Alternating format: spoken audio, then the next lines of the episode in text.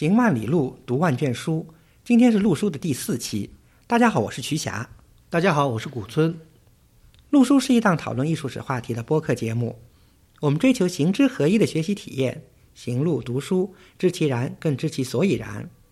欢迎大家订阅收听。路书节目也会在喜马拉雅、网易云音乐、荔枝 FM 等收听平台上同步。我们欢迎您成为路书的会员，支持我们行得更远，读得更多。有关会员计划的详情，请访问路书88.com/member。时间过得很快啊，现在转眼又是3月中下旬了。对，那个在国内的话，应该是北方是早春，南方已经到了这个暮春，鲜花盛开的时候了。对对。那么这个古人孔子那时候说，这个暮春者啊，春服既成，冠者5-6人，童子6-7人。欲乎沂，风乎舞雩，咏而归。这个古村老师在掉书袋，但是听起来确实很令人神往啊，所以我也是舞雩古村也因为前一段时间呢，也有这个听友在这个群里或私下问我，哎，到了春天了，古村老师有什么线路可以推荐旅游啊？对啊，或者是做一些这个切身的体验啊。那么今天呢，所以我想我们今天呢，对，也给大家这个提一条这个国内的石窟旅游线路吧，就是仿古线路。而且我们这条线路呢，是以这个，我觉得啊，是以中国西部的一个重要城市这个西安为这个起点的，非常有可操作性。对，大家可能熟悉这个中国一些这个石窟地理概念，会知道有一个叫陇东石窟的一个概念啊。这里面呢，我们呢作为一个修正，我们呢把这一期节目的定位叫晋水石窟群或者晋水流域吧。对，大家先这个听我们把这个地理概念辨析一下。古代有句话叫泾渭分明，这里讲的泾就是我们所说的这个泾水，是这个发源于现在的宁夏的一条这个流经这个关中平原汇入黄河的一条河流吧。泾水呢，它的这个整个的地理覆盖面积呢，基本上是在今天的这个陇东和这个陕西一部分这样一个范围。那么为什么我们说泾水呢？因为泾水在历史上就泾河流域啊是非常重要的一个地理概念，所以呢，因为历史上的原因呢，在这个地区呢也分布了很多这个早期一直到宋这个时代的这个石窟群吧。是的。那而且我们不用陇东，我想也是一个怎么说呢？因为陇虽然是一个很老的一个概念啊，但是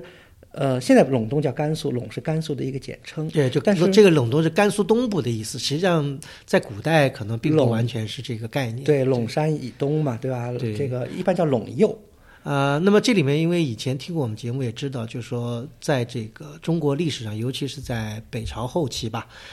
有出现了这么一个一个政治名词叫关陇集团，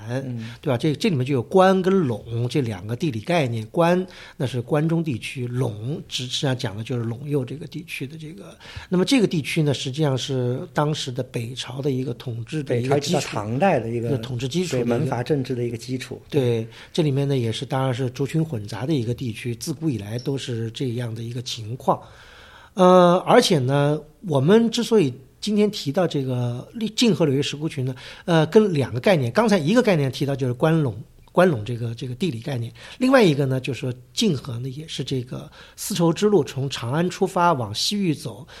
丝绸之路的一个非常重要的一个。应该叫东段北线，应该更精确一些。对，因为大家如果从长安出发，一般都沿着泾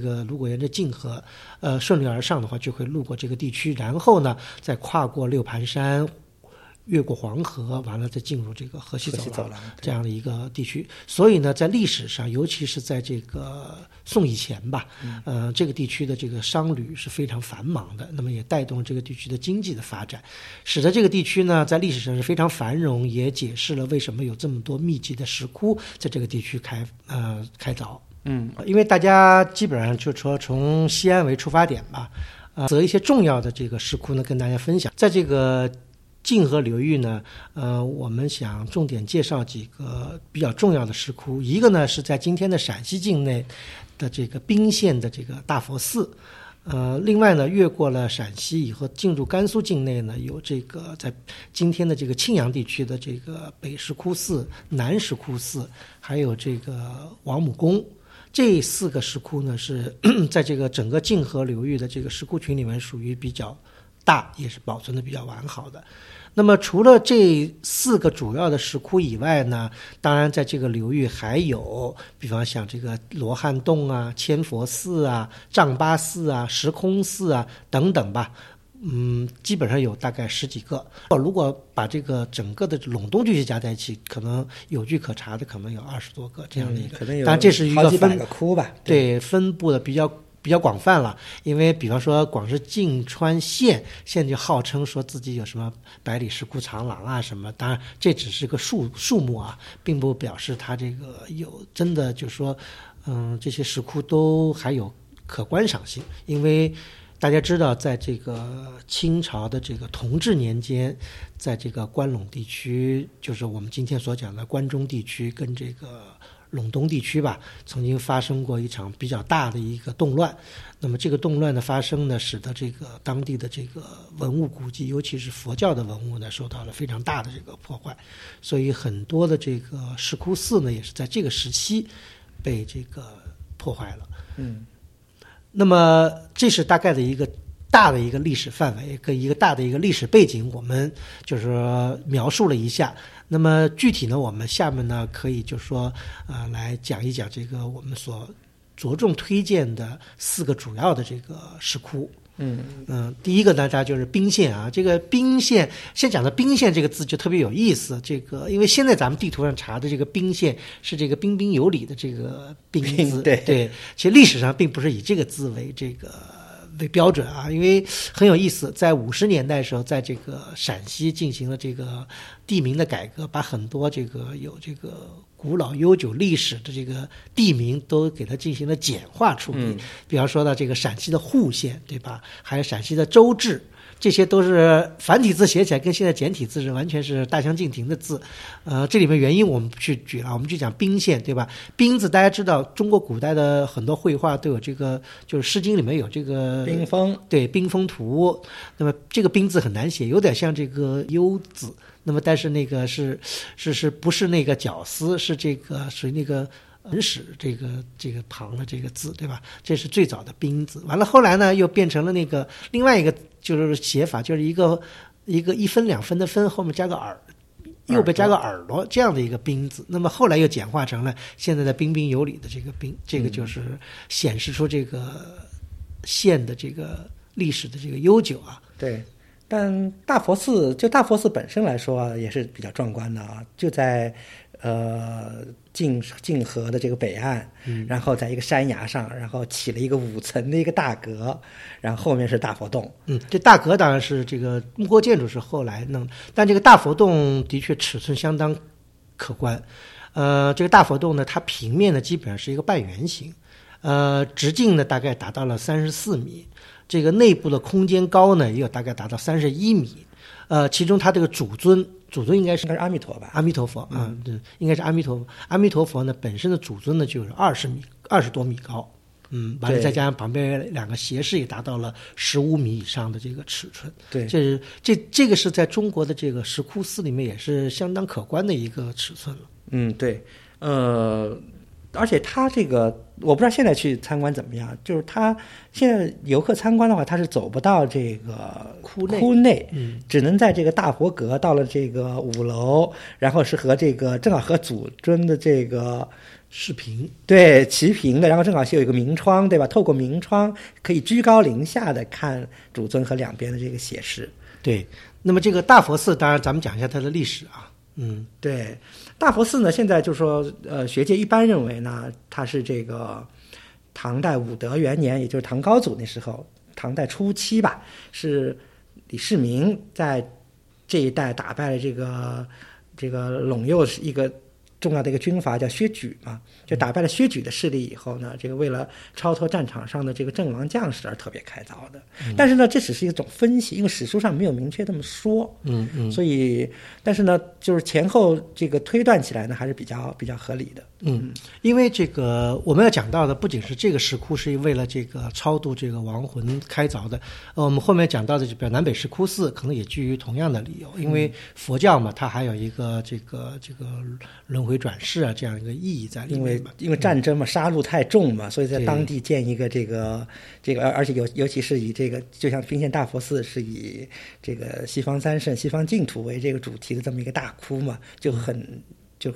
有代表性嘛，对吧？因为那个冰县大佛寺呢，当然除了这个主尊大佛以外，它旁边还有一些这个小龛， 对吧？完了叫另外有个主要洞就是千佛洞，对。那么这个呢，就是基本上是也是唐代早期开的，但是就可惜当地实质不太好，一个风化的比较严重，另外也能看出有人为破坏的痕迹，因为这个刚才我讲了有个历史背景，对吧？在那个历史背景时期，这个关中地区一直到这个河西走廊地区的这个石窟吧，都受到了不同程度的破坏，这是非常遗憾。那么只有这个大型的这个造像，因为它这个非常高，刚才讲的有10几米高，这个想人为的去破坏，可能在这个没有这个炸药的年代估计也是比较难的，对，估计那个因为只要如果把那个大佛就外面那个木岩一烧的话，就基本上很难这个上去，对，很难上去，所以这个是我想这个大佛寺大佛洞里这么多造像这么多精美的这个石刻还能够保存到比较完好的保存到今天的一个重要原因啊，对。这个，但是对我来说，我觉得彬县这个大佛寺的这给我最大的印象还是尺度大，这是最主要的。另外就是说，因为我们现在看到的呢，这个佛像的这个面容实际上还是敷了彩跟敷了那个泥的，对，这个不一定是反映的是完全是唐代时候的这个面容吧，但是能看出来这个唐代的这个风格啊，比较丰腴啊，比较这个饱满。对，但是有一点还是能够透露出许多信息，就是三尊大像的背后有比较华丽的这个浮雕啊，对，背光啊什么，升光、背光、飞天，对吧？对，这样华丽的浮雕其实还是有很多的这个初唐气象，北朝末年一直到初唐的这种气象在里头，尺度又那么大，所以其实还是很可观的。而且另外一个呢，因为彬县大佛寺呢，就是在关中。这个平原这个北部吧，然后呢也其实比较方便，所以很早就被大家知道了，尤其这个外国考察家像沙完什么的很早就已经拍摄了照片为人所知啊，所以对，因为相对来说这个还在这个关中平原的边缘，对，就是说不是那么曲折，但是从这个开始啊，走这个就是走这个丝绸之路的这个就是东线北段就开始比较曲折了，因为从彬县顺着晋水往上走，我们其实可以稍带介绍另外一个，当然这不是这个石窟，但是也是一个很有名的一个地方，就是在这个长武的这个叫昭仁寺，这也是历史很悠久的一个古寺啊，介于这个，因为有的人还把昭仁寺那个大殿归为一个什么，就是古代早期木构什么的，这个当然不是公认的，有人认为这个并不是很早，这个当然见仁见智，不做重点介绍。那么昭仁寺只是说是也是历史上非常有名的一个这个寺，是唐太宗当时所建的7寺之一吧。因为是这样啊。刚才说了，彬县大佛寺说是这个高祖时期是李世民主持修建的，因为这只是一种推测，而这个推测的一个重要的一个依据呢，就是从昭仁寺来的，因为昭仁寺是唐太宗在继位以后贞观2年他自己亲自颁布诏令建造的7座寺院，这是于史有据，而且也是有这个当时。就是有这个立了石碑，然后写了碑铭，都是这个名家名作，在历史上非常这个有名的。而且它的这个性质呢，也是在这个李世民在做唐王的时候啊，主要的战场，对，主要的这个打败了周围的这些军阀，就是陇东地区啊，这个河东地区啊，还有这个洛阳那一带的这些军阀，就是有7次重要的战役嘛，打败7个军阀，在那些地方各个地方主要战场7个战场各建一座寺院，昭仁寺就是其中之一。而且昭仁寺里面有块碑还是值得看的，这块碑呢是块唐碑，就是讲述了这个昭仁寺的这个历史。特别有意思的呢，其实这个我们当年去的时候发现一个很奇怪的一个现象，就是昭仁寺里面实际上还收集了不少的这个当地出土的一些这个就是造像，石刻造像，对。但是除了这块古碑呢，其他碑一块都没有了。后来我们就问了才知道，这个在这个上世纪50年代的时候，这个把这个好像某位领导人县里把这个全县的古碑吧都收集起来以后去修了水库了，好像是。那么只有这块碑，因为是实在是太有名的一块碑，所以这块碑幸免于难，那么还这个保存在这个昭仁寺里面。这是一个插曲啊。其实就说顺着晋和溯流而上的话呢，我们呢就是可以先到这个北石窟寺。北石窟寺呢，实际上这个离着现在庆阳地区的这个好像所在地，西峰不远。大家如果下榻呢住宿可以住在西峰。北石窟寺它是一个在晋水的这个流域的两条支流的汇集地方。两条支流就是汝水跟这个蒲水，它正好在汝水跟蒲水交汇的这个地方又开凿了这个北石窟寺。现在呢可以论证出来北石窟寺，尤其是那个最主要的是165号窟，是个中间这个最大的窟，是开凿于北魏的永平2年，也就是公元509年。这个具体怎么论证呢，我们可以待会儿再说哈。先讲一下我们的这个观感。北石窟寺实际上是一个规模还算不小的一个石窟群，非常大。编号的石窟可能有200多个，对吧？完了，这个沿着山崖开凿，有很大绵延几百米吧，这样一个。完了，最那个就是叫编号1号窟的，还在这个现在的这个石窟群的这个外面，在那个靠着河边一个什么地方。但最主要的就是一进门，这个最主要的165窟，也就是这个北魏时期建造的一个大窟。这个窟呢，应该说是在这个中国的这个石窟里面也应该排得上号的。就是刚才我们讲到这个冰县的这个大佛洞，这个尺寸很大，但这个呢，北石窟寺的呢跟它不一样，它是一个方形的，长方形的。对，刚才那个冰是个半圆形的，这是个长方形的，它是进去就像一间房间一样的。对，顶是鹿顶。对，就是一个鹿顶，实际上就是一个内四坡的也覆斗的一个顶。对，那么里面呢是这个主要是7佛。空间很大，走进去叹为观止的感觉。对，如果你要从外面看的，因为都是一些小的这个石窟嘛，完一进去以后，哇，一下觉得这里面空间非常大，而且佛的这个尺度也比较大，带个这个7个立佛都在8米以上的这个大小，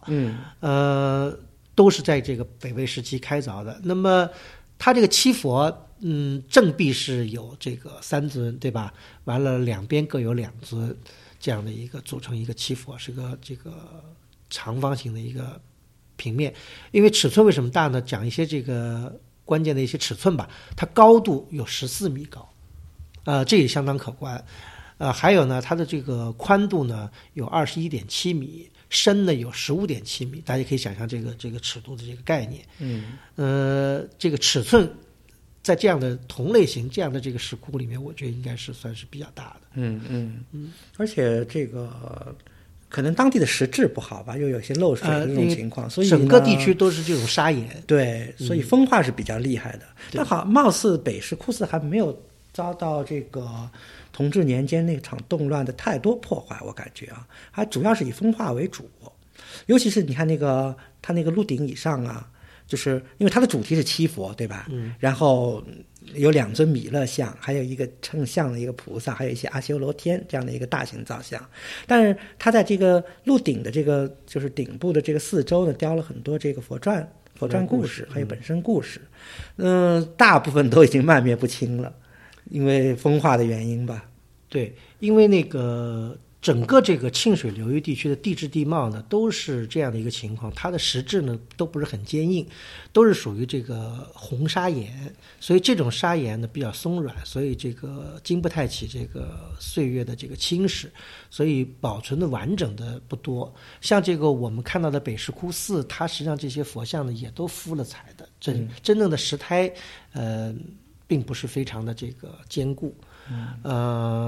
还有一点呢，就是这个大家去看会有一个感觉，就是这个是7尊大佛呢，都是虽然身材魁伟，8米多、啊，对，但是呢这个比例有点适当，它都是大概测量一下，大概头占的身子比例是5倍，一般大家知道人的正常比例应该是7倍到7.5倍这样的一个比例关系，他这个5倍明显是这个头比较大一点，就是、感觉都是大头，对。而且因为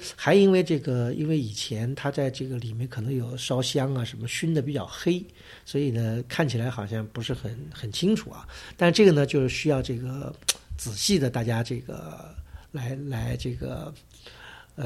体会一下这个古人的这个用心，因为也有人发现，就是你这个远看跟近看效果不一样，对吧？这一点在这个宾县大佛寺也有这个外国人当时也发现过，就是说你远看觉得好像比例有点问题，但你走到就是说你直接走到佛的脚下的时候，你在仰头看，这个感觉和你远观是不一样的。所以这个工匠虽然当时的工匠他在雕凿这个佛像的时候是有一定的这个。模式的就是城市的这个模板，但是呢，它也有一定的自己的这个用心在里面吧，应该这么来理解。那么就是这个北石窟寺呢，应该说是这个从数量或者怎么样来说呢，应该是这个晋水流域石窟寺里面规模最大的，而且这个七佛也可以讲一讲啊。这个七佛，有专家考证的，虽然七佛这个信仰或七佛的这个崇拜，在中国内地很多地方都出现过，最早好像说有的说在克孜尔石窟壁画里面就有，对吧？我们耳熟能详的，比方说易县的这个奉国寺七佛，这个当然时间比较晚。在石窟里表现的，比如说云冈，对吧？云冈也有七佛，对吧？七佛再加米勒，对这个可能更早的和那个北凉石塔地方，就是有比较明显的这个七佛这个崇拜，这个也是七佛加米，对。其实呢，当地的这个七佛信仰，其实我们可以和南石窟寺结合起来讲，因为有北石窟寺嘛，那必定就还有一个南石窟寺，对吧？但这里面的渊源比较有意思啊。这南北石窟寺为什么叫南北石窟寺？我们后面可以再把这个答案揭晓给大家，为什么这么样说？因为这并不是南北石窟寺，尤其南石窟寺，并不是我们现在来叫南石窟寺，这个历史上就叫南石窟寺。那么我们先直接描述一下吧，就是说。北石窟寺，是在今天的这个西峰这个附近，对吧？那么如果你从北石窟寺出来，不要多少时间就绕一下。就刚才我们讲的这个北石窟寺是在蒲水跟汝水的交汇的地方，因为蒲水汝水再往下合了以后就汇入泾河了。从泾河交汇点再逆流而上，对，不远就是这个现在的这个南石窟寺，在泾水的北岸，对，叫王家沟的一个地方。对，南石窟寺呢，平面几乎跟北石窟寺是一样的，只是尺寸略小，而且里面的布局也基本上是一样的，也是尺寸略小。但是呢，你进去以后的观感呢，会觉得就是说，南石窟寺的这个佛像呢，比北石窟寺好那么一点，因为它这个比例达到了五个半头，这样的话就是看起来呢就是比较纤细修长一些。还有一点呢，就是南石窟寺可能是因为分化，还有一些什么原因，就是说它这个没有像北石窟寺那么就是黑乎乎的，这个就是看起来还比较清楚眉眼啊，所以观赏性呢比北石窟寺看起来似乎要更好一些。这就是南石窟寺呢，不像北石窟寺有那么多，它基本上就是说我们所讲最大的是叫一号窟，对吧？对，完了就大概就1、2、3、4、5、6可能，对，但是其实主要能看的也就是一号窟。对，还有其他几个，还有一个是唐代的窟，但是被破坏的比较，对，就是可能是二号窟吧，就原来叫东窟、西窟嘛，对，就是东窟，因为北石窟寺是南石窟寺是面南的，对。面南，它在西边第一窟，对，就是东边第一窟，东边第一窟，是的。那个南石窟寺、北石窟寺非常相像，而且几乎是开凿的年代也是可能1000以后吧。对，因为南石窟寺是有确切的纪年的，是这个永平3年，就是公元510年，由这个当时的这个晋州的刺史叫西康生这个人来开凿，因为这有碑，这碑呢现在不在南石窟寺，现在在这个泾川县城。对，文庙里头，不是在那王母宫，在王母宫里面。对，这里面就讲到，就是泾川，就我们先简单的把这个 highlights 一下啊，这个讲到就是说南石窟寺、北石窟寺，还有一个就是这个王母宫，王母宫在泾川县城外面的叫这个宫山。对吧？又叫回中山吧。对，因为这个地方呢，历史也比较悠久。相传这个西王母曾经在这里留下了这个痕迹。其实它也是两河交界啊，是晋水和条叫瑞水交界的地方。对，瑞字就三点旁边一个内。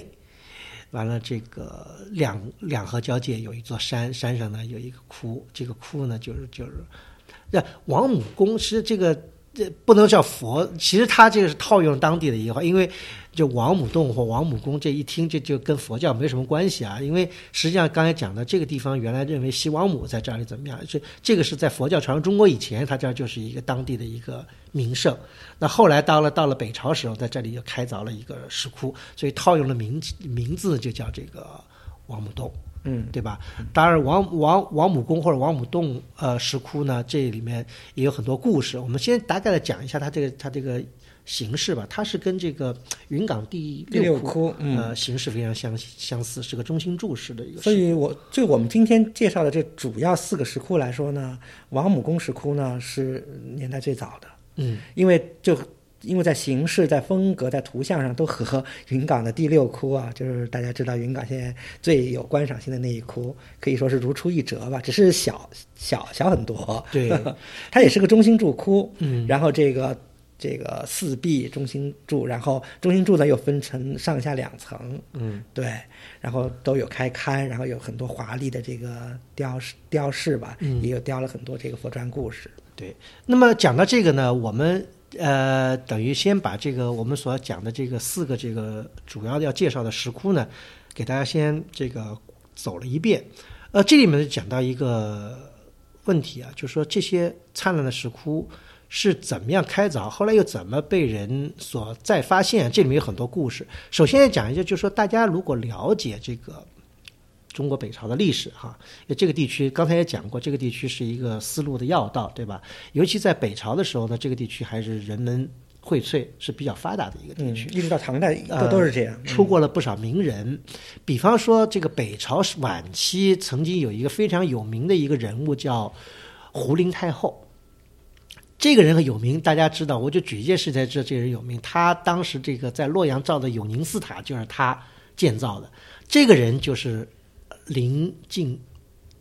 这个地区的这个人，临晋就是当时的这个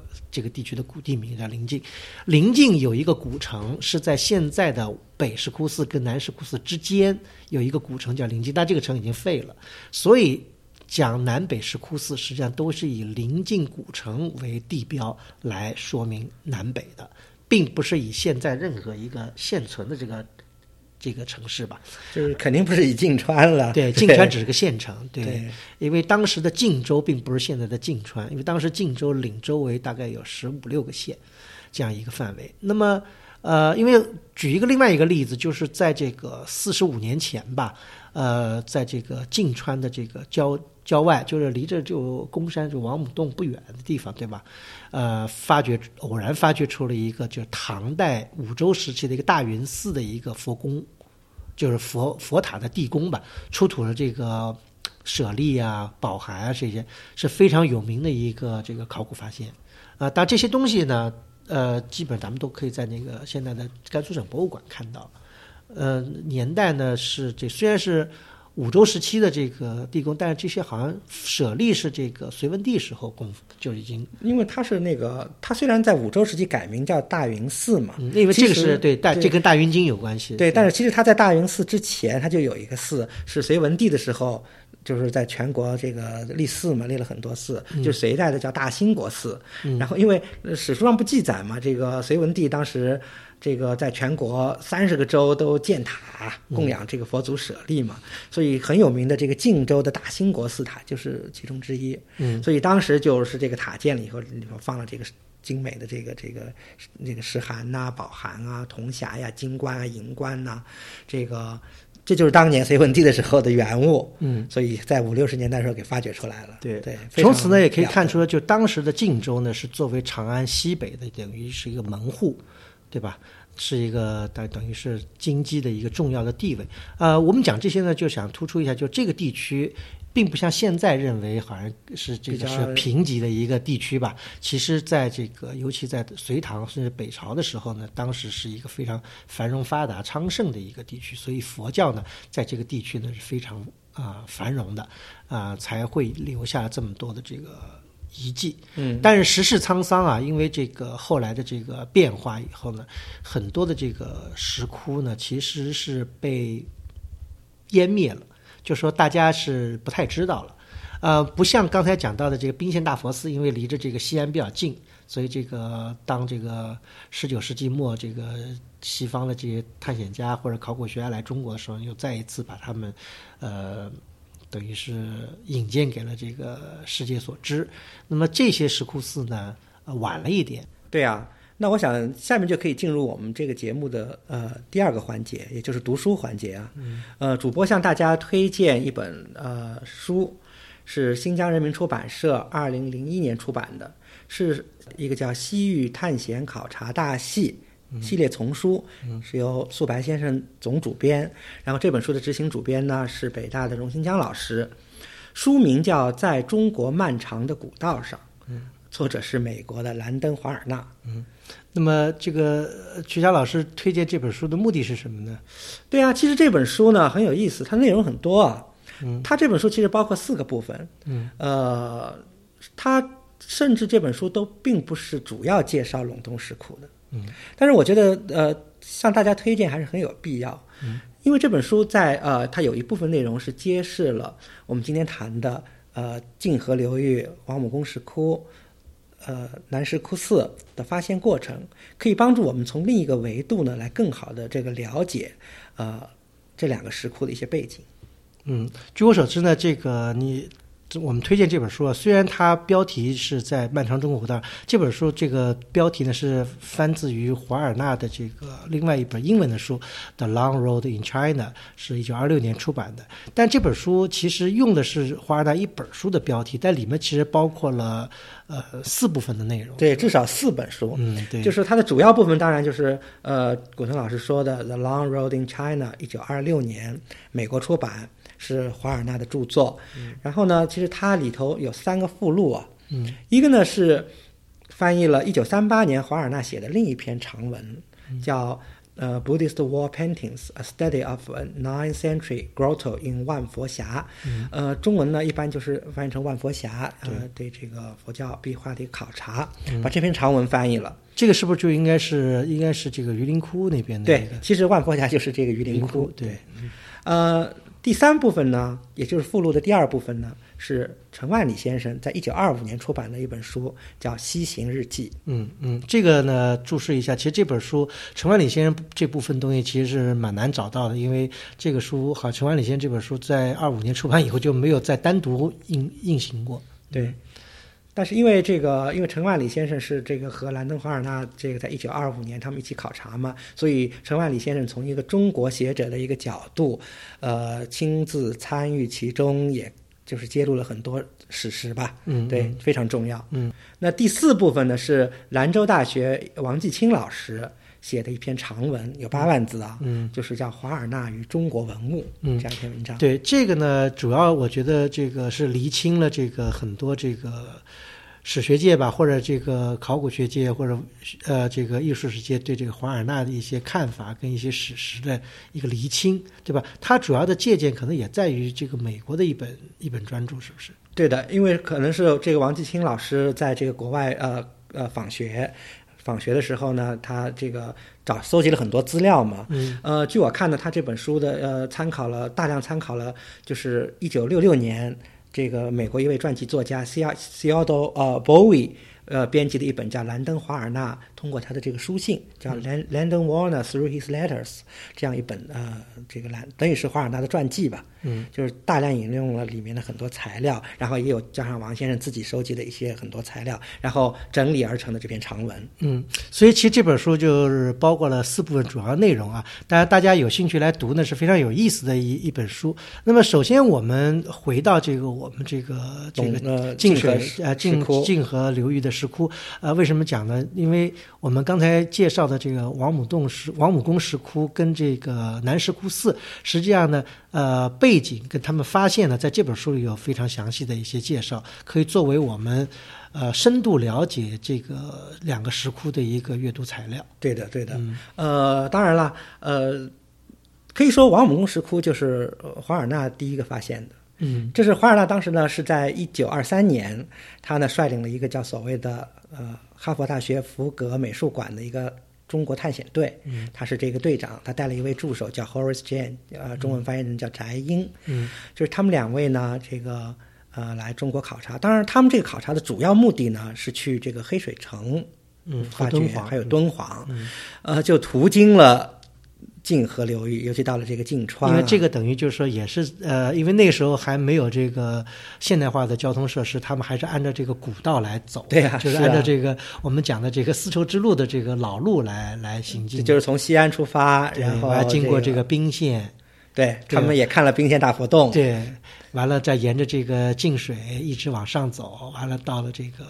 晋川，对，到晋川，住在晋川县城的时候，对，然后准备出发了，然后看见这个河北岸，因为其实这个王母洞呢，距离县城不远，就在一个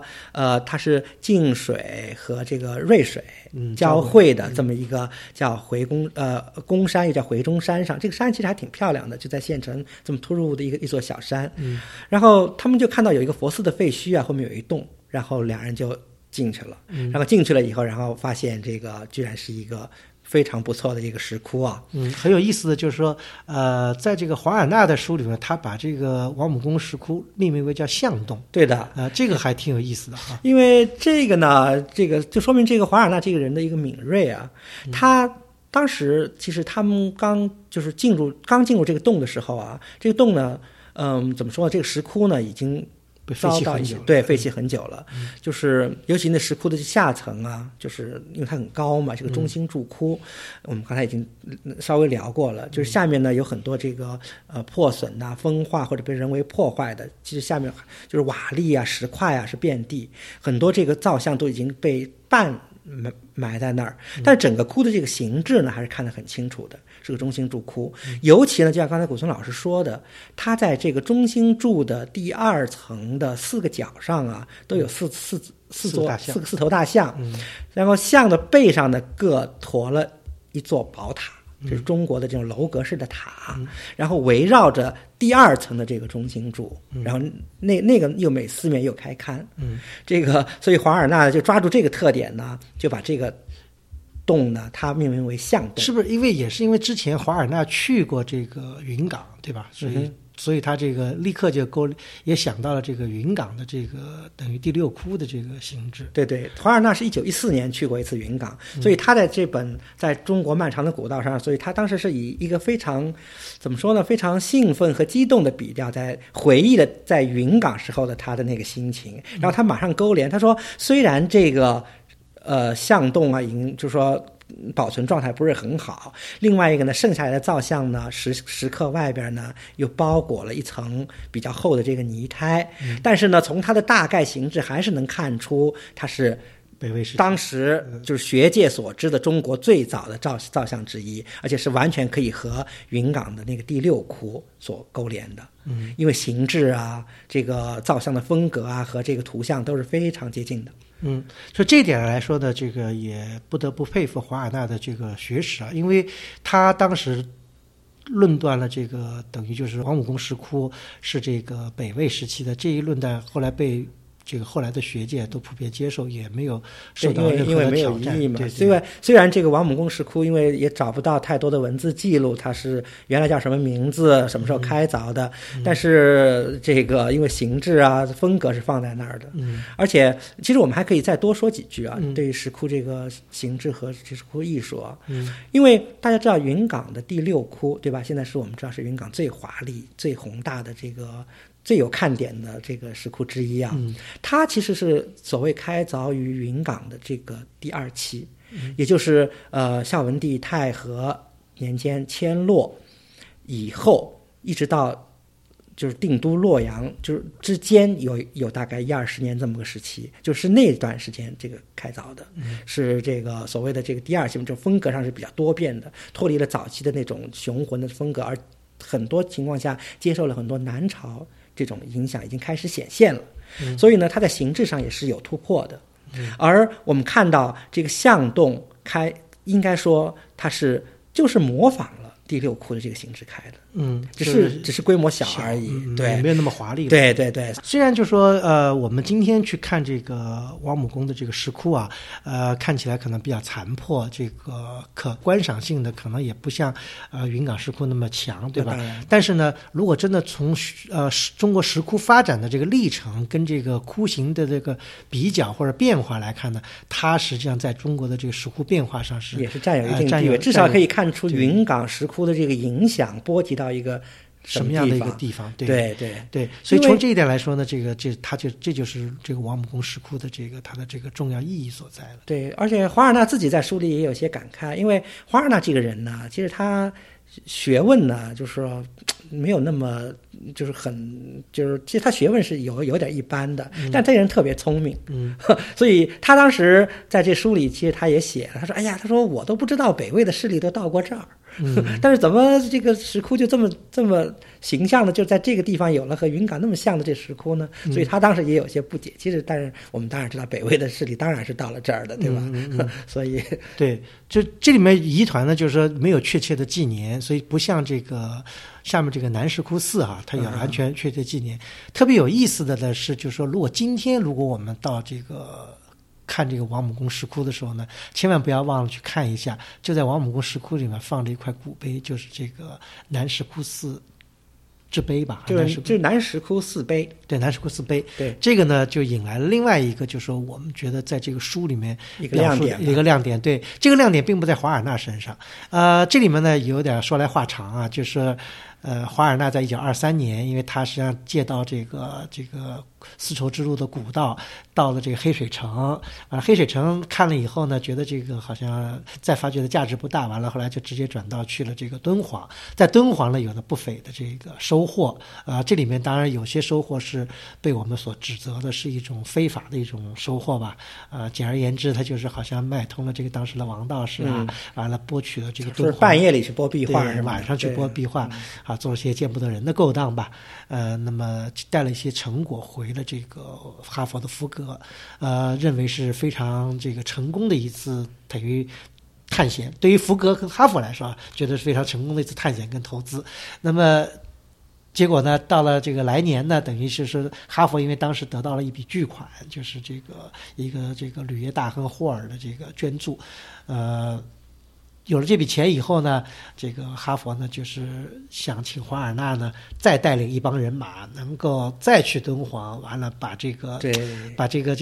成果扩大，完了带回更多的所以这就是1925年的第二次探险。其实这一次呢，因为华尔纳有了上回的经验啊，而且他已经踩过点了，等于是对，所以这次是摩拳擦掌，是要大干一场。上次只带了翟英一个人，这次他带了5个人。对，这里面有些还是不乏这个以后这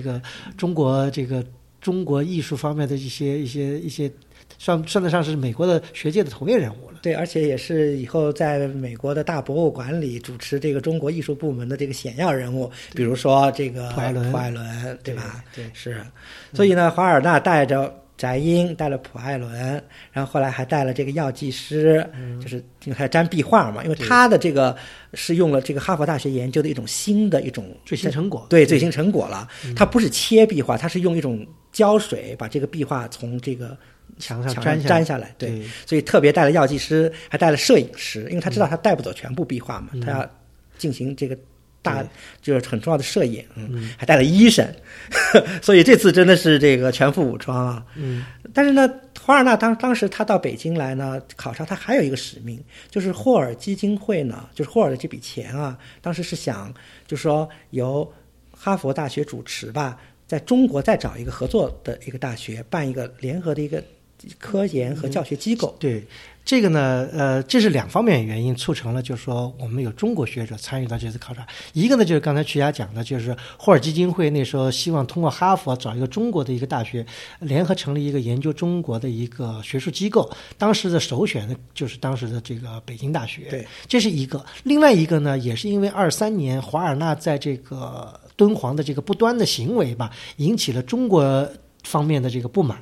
那中国的学界呢对这个华尔纳呢就有些戒心。那么听说华尔纳又带着大批人马来了以后呢，这也想这个通过某种方式能够就是制衡一下华尔纳。这2方面原因造成的，就是说华尔纳呢就提出跟这个北京大学组织一个联合的一个考察队，有点这个性质。那北京大学呢，也因为基于两方面的原因的考虑呢，也同意了。对啊，对，而且华大的如意上面想着就是有，等于是用我们现在话说，有北大的这个开的这个介绍信啊，他可能在西边这个办事更方便一点，他是有这种私心。对，没想到这个事与愿违，因为这里面有个大环境的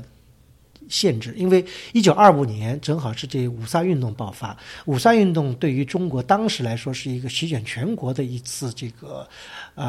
爱国反帝运动吧。在知识界呢也引起了很大的反响，大家对这个当时的这个西方这个帝国主义或者殖民主义的这种这个掠夺中国文物的这个行径呢，也表示了非常的这个不满，尤其是在没有征得这个中国主人的这个同意下，就开始这个拿东西，拿东西。对，所以这次黄尔纳这个大张旗鼓来了以后呢，反而这个事与愿违，这引起了大家的这个警惕。那么北大呢，后来就准备选派一个人跟着。这时候呢，就有一个叫陈万里先生的人，他就听说了这个呢，他就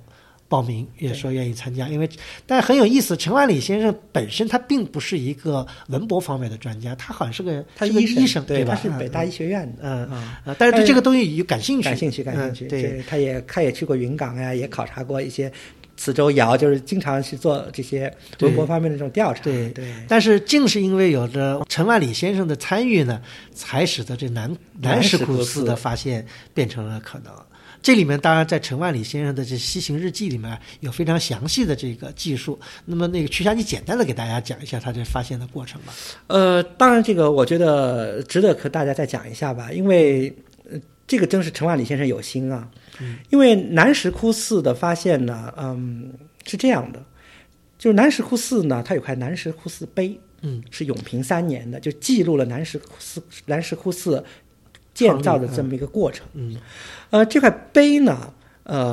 它的这个拓片一直在西安流传，就是在民国这个时期，尤其是1920年代，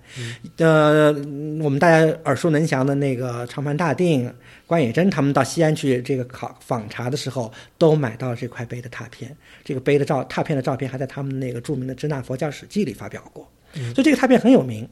陈万里先生这个买到这个拓片以后，他就在琢磨，这个因为知道是晋川嘛，晋州嘛，要去那儿，所以他就想我们正好会路过那儿，所以他就有了就是存了这么个心思要去找这个南石窟寺。所以呢，这个呢原来因为当时呢，陈万里是个宅英，那批人是先走的，黄尔纳在北京留着谈这个合作的事儿呢，所以呢，陈万里和宅英他们原来就是计划里。只是他们去了王母宫，就准备要走了。后来，陈万里就询问当地的这个县长，这个碑的情况。当时这个碑呢，被移到了文庙里头。陈先生去看了，然后再问详情，说这个碑呢是从一个叫王家沟的地方来的。而王家沟那个地方呢，当时正有一个还挺有名的一个佛寺，也是一个石窟了，叫罗汉洞。所以呢，他们下午就去了。到罗汉洞一看呢，因为大家知道这个同治回来的这个原因吧，就是被破坏的很厉害。当时的罗汉洞那些塑像都是新塑的，就是一看就不是南石窟寺。所以陈先生后来就问当地向导说：“那这块碑到底怎么回事？”向导说：“哎呀，就是在河对岸，因为罗汉洞是在晋河的南岸，而南石窟寺是在晋河的北岸，就是遥遥相对。其实，所以他说这河对岸有石窟，那个碑就是从河对岸的石窟。”来的，后来陈万里就当时书里写的很生动嘛，就雇了一个人把他驮过河去，他自己哎呀一看到确实有很精美的造像，所以特别兴奋，然后回来告诉美国人翟英，后来他们就商定第二天去调查，就推迟了行程，第二天调查。那这个呢，就是这个南石窟寺被发现的一个简单的一个经历吧。而且这个第二天去调查以后又引出一些事端啊。这个具体呢，咱们可以看这个就是陈万里先生的这个记行里面讲得很清楚。那么他们为了发掘石窟，完了这个想这个。扒开这个泥胎看看里面的究竟，完了引来了一些纠纷，完了还引得乡民的不满，完了怎么样又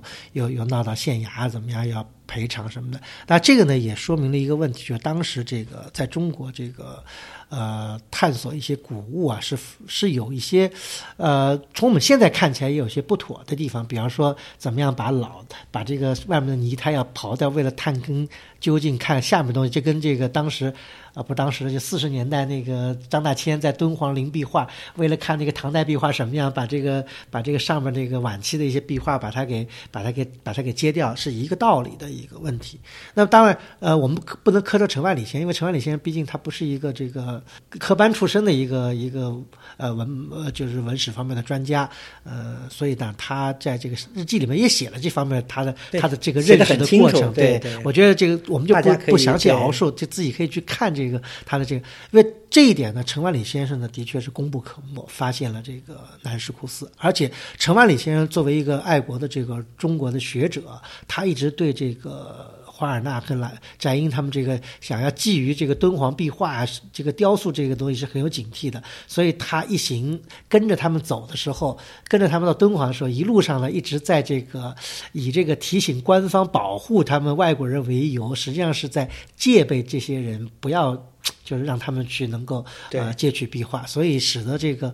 华尔纳的第二次探险等于就是铩羽而归，就是无疾而终。这个所以等于是什么？等于美国人花了巨资，花了好几个月，千里迢迢赶到敦煌，最后在敦煌看了一个礼拜，没有3天不到。对，然后就他们觉得苗头，他们主要不是为了看，主要是为了拿，所以拿不了，他们觉得就没有意义。而且华尔纳就是不是随后赶到吗？华尔纳自己人都没到敦煌，然后翟英说你别去了，这个去了也一无所获。对，但是他们呢还是作为学者，他们后来还是去了榆林窟，对吧？完了，这个华尔纳后来写了《万佛峡》这篇长文来这个作为研究。所以说，怎么说呢？就是华尔纳作为一个学者，也是有他的两面性吧。这一点呢，我觉得在这本书的这个第三个附录，也就是第4篇文章，就王继清老师写的这个《华尔纳与中国文物》呢，我觉得比较全面跟比较客观的写的比较扎实一个描述。具体呢，当然大家看这个，我们可以简单就有几点，我觉得华尔纳就是因为我们在以前的节目中也提过不少次，也曾经聊过，对，就没有专门聊过，但是涉及到兰登·华尔纳这个人，对吧？对，我觉得就说有几点吧，我觉得我们可以稍微可以讲一讲的，就是一个就是说华尔纳在几个不同的国家有着这个不同的这个认识跟这个跟这个评价，对，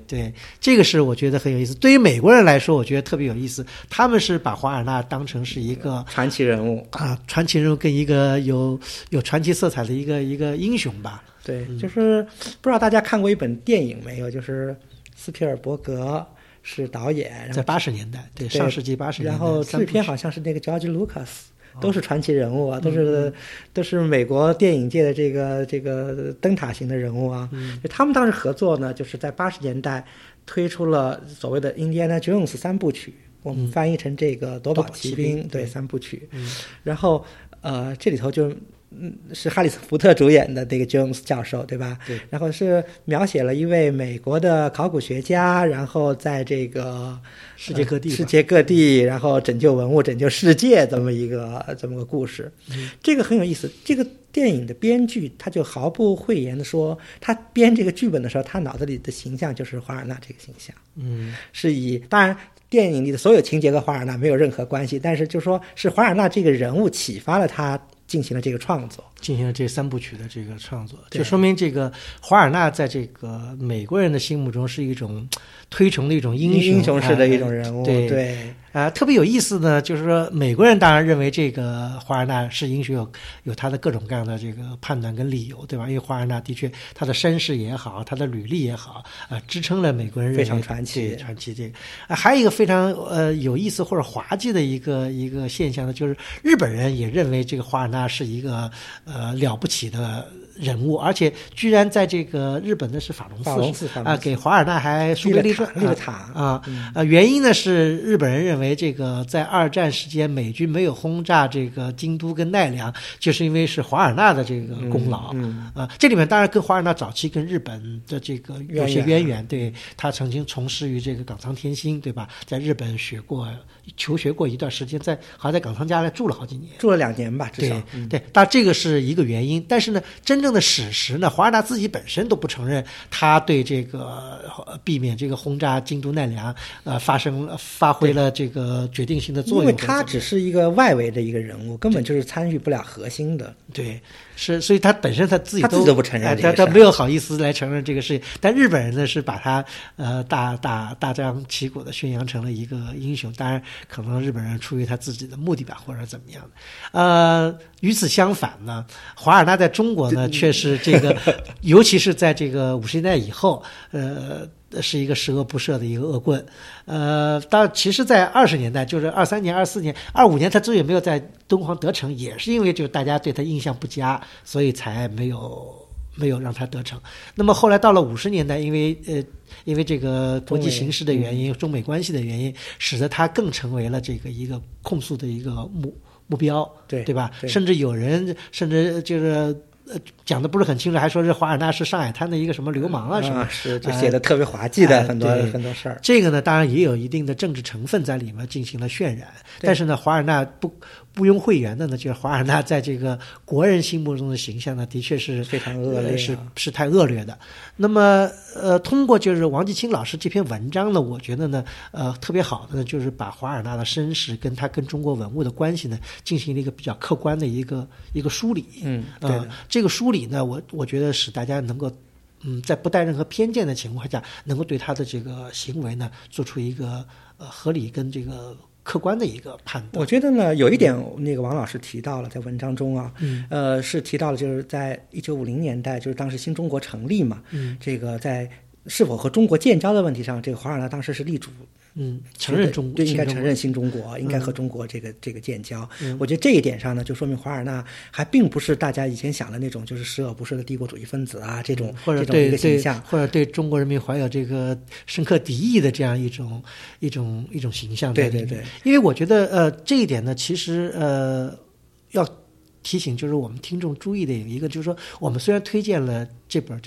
在中国漫长的古道这本书，对吧？这本书呢也是译自于这个华尔纳的原著《The Long Road in China》，但是呢，因为这个译者的这个认识水平吧，或者是这个客观的一些，对，所以他的这个翻译或者他的这些内容在中文里面并不完全能够体现英文的一些原意。对，这点也要提醒大家注意，如果有这个可能性或者自己有这个能力的话呢，不妨呢把他的英文的原著跟中文的译著呢放在一起进行对比，你就能得出一个自己的比较客观的一个理解。我觉得这很重要，因为在这个中译本里面，有些可能是因为理解的原因或主观的原因呢，好像大家觉得这个好像这个华尔纳对中国的情况好像不是很友善，对吧？就抱有一种就是我们恶意讨厌的一个帝国主义的，就是西方人的一种自上而下的一种傲慢，或者一种鄙视中国人的一种感觉。这个可能呢并不是完全客观的一种情况。对，所以这一点呢，我觉得在所有的译著里面，其实都存在这样一个，就是译者的一个主观性，就是很多，尤其在就是这个对，因为知道语言跟语言之间是有差别的，有时候你这样理解也可以，那样理解也可以，并不是完全就说是必须要怎么样的。对，还有一个呢，就是因为两位译者呢，并非是这个考古和美术出身啊，在有些方面呢，其实未必就是那么精确，所以大家在这一点上呢，如果能对上原文看的话呢，可能会能收获更多吧。就还有一点啊，就是刚才我们讲到，就是我想再补充一下，就是一点就是说，是王先生提到的，就是华尔纳在这个中美建交的问题上的一个态度。我觉得还有一点呢，也可以印证，就是华尔纳在至少在1920年代，就是至少在1925年代，就是第二次考察失败以后，他其实也未必在中国的形象，就是中国人之间的形象就那么差。有一点是王先生没提到的，就是大家可能也知道，这个就是1927年啊，我们这个尊敬的这个梁思成、林徽因先生，他们在宾夕法尼亚大学这个建筑系毕业以后呢，梁先生呢，他们就去哈佛大学读博士，入学了。当时呢，师从的老师呢就是兰登·华尔纳。所以呢，这个如果华尔纳真的当时就在中国学者之间名声那么差的话，我相信梁先生也不会去找华尔纳当老师的。当然了，这个也是一段这个就是大家不太熟知的一段历史吧。因为那个梁先生因为在哈佛大概只待了不到一年，半年时间。对，完了后来因为这个他在自己的自述里面说，他需要去找那个更多的资料，因为哈佛图书馆的资料不足以使他来研究中国的建筑历史，所以后来他就回到中国。也他也是和华尔纳商量了以后，然后华尔纳也建议他先回中国去做实地调查，就是找到更多的材料以后，论文完成以后回哈佛来答辩拿这个学位。对，当然历史的机缘后来使得这个梁先生并没有再回到哈佛去读他的这个博士，那么也就没有成为这个兰登华尔纳的这个弟子。这当然是一段这个这个小插曲啊。但是呢，从这个角度呢，刚刚这个曲霞讲的也反映出来，就是我们要公正客观的看待这个兰登华尔纳这个人跟他的这个学术的这个贡献吧。对对对，而且呢，也建议大家如果有机会这个去哈佛大学的福格美术馆，因为这个美术馆在前几年刚刚这个翻修了啊，把这个它原来分布在几处的这个馆舍又重新整并在一起，然后专门有两个展厅，一个是佛教艺术展厅，然后另外一个呢就是这个所谓它叫东亚佛教艺术，就是把中日韩的这个佛教文物都集中在一起。就在那个展厅里呢，有大量的就是以华尔纳这个从敦煌带回的这个壁画还有雕塑吧，这个大家可以到那儿去这个看一下。那个当然这就给大家挖了一个坑啊，因为这个哈佛的福格博物馆也是我们以后可能要这个设计的。那华尔纳又是一个绕不开的人物。对对，这个当然就给大家先挖个坑。另外呢，就是我们再回到我们的这个主题，就是个泾河石窟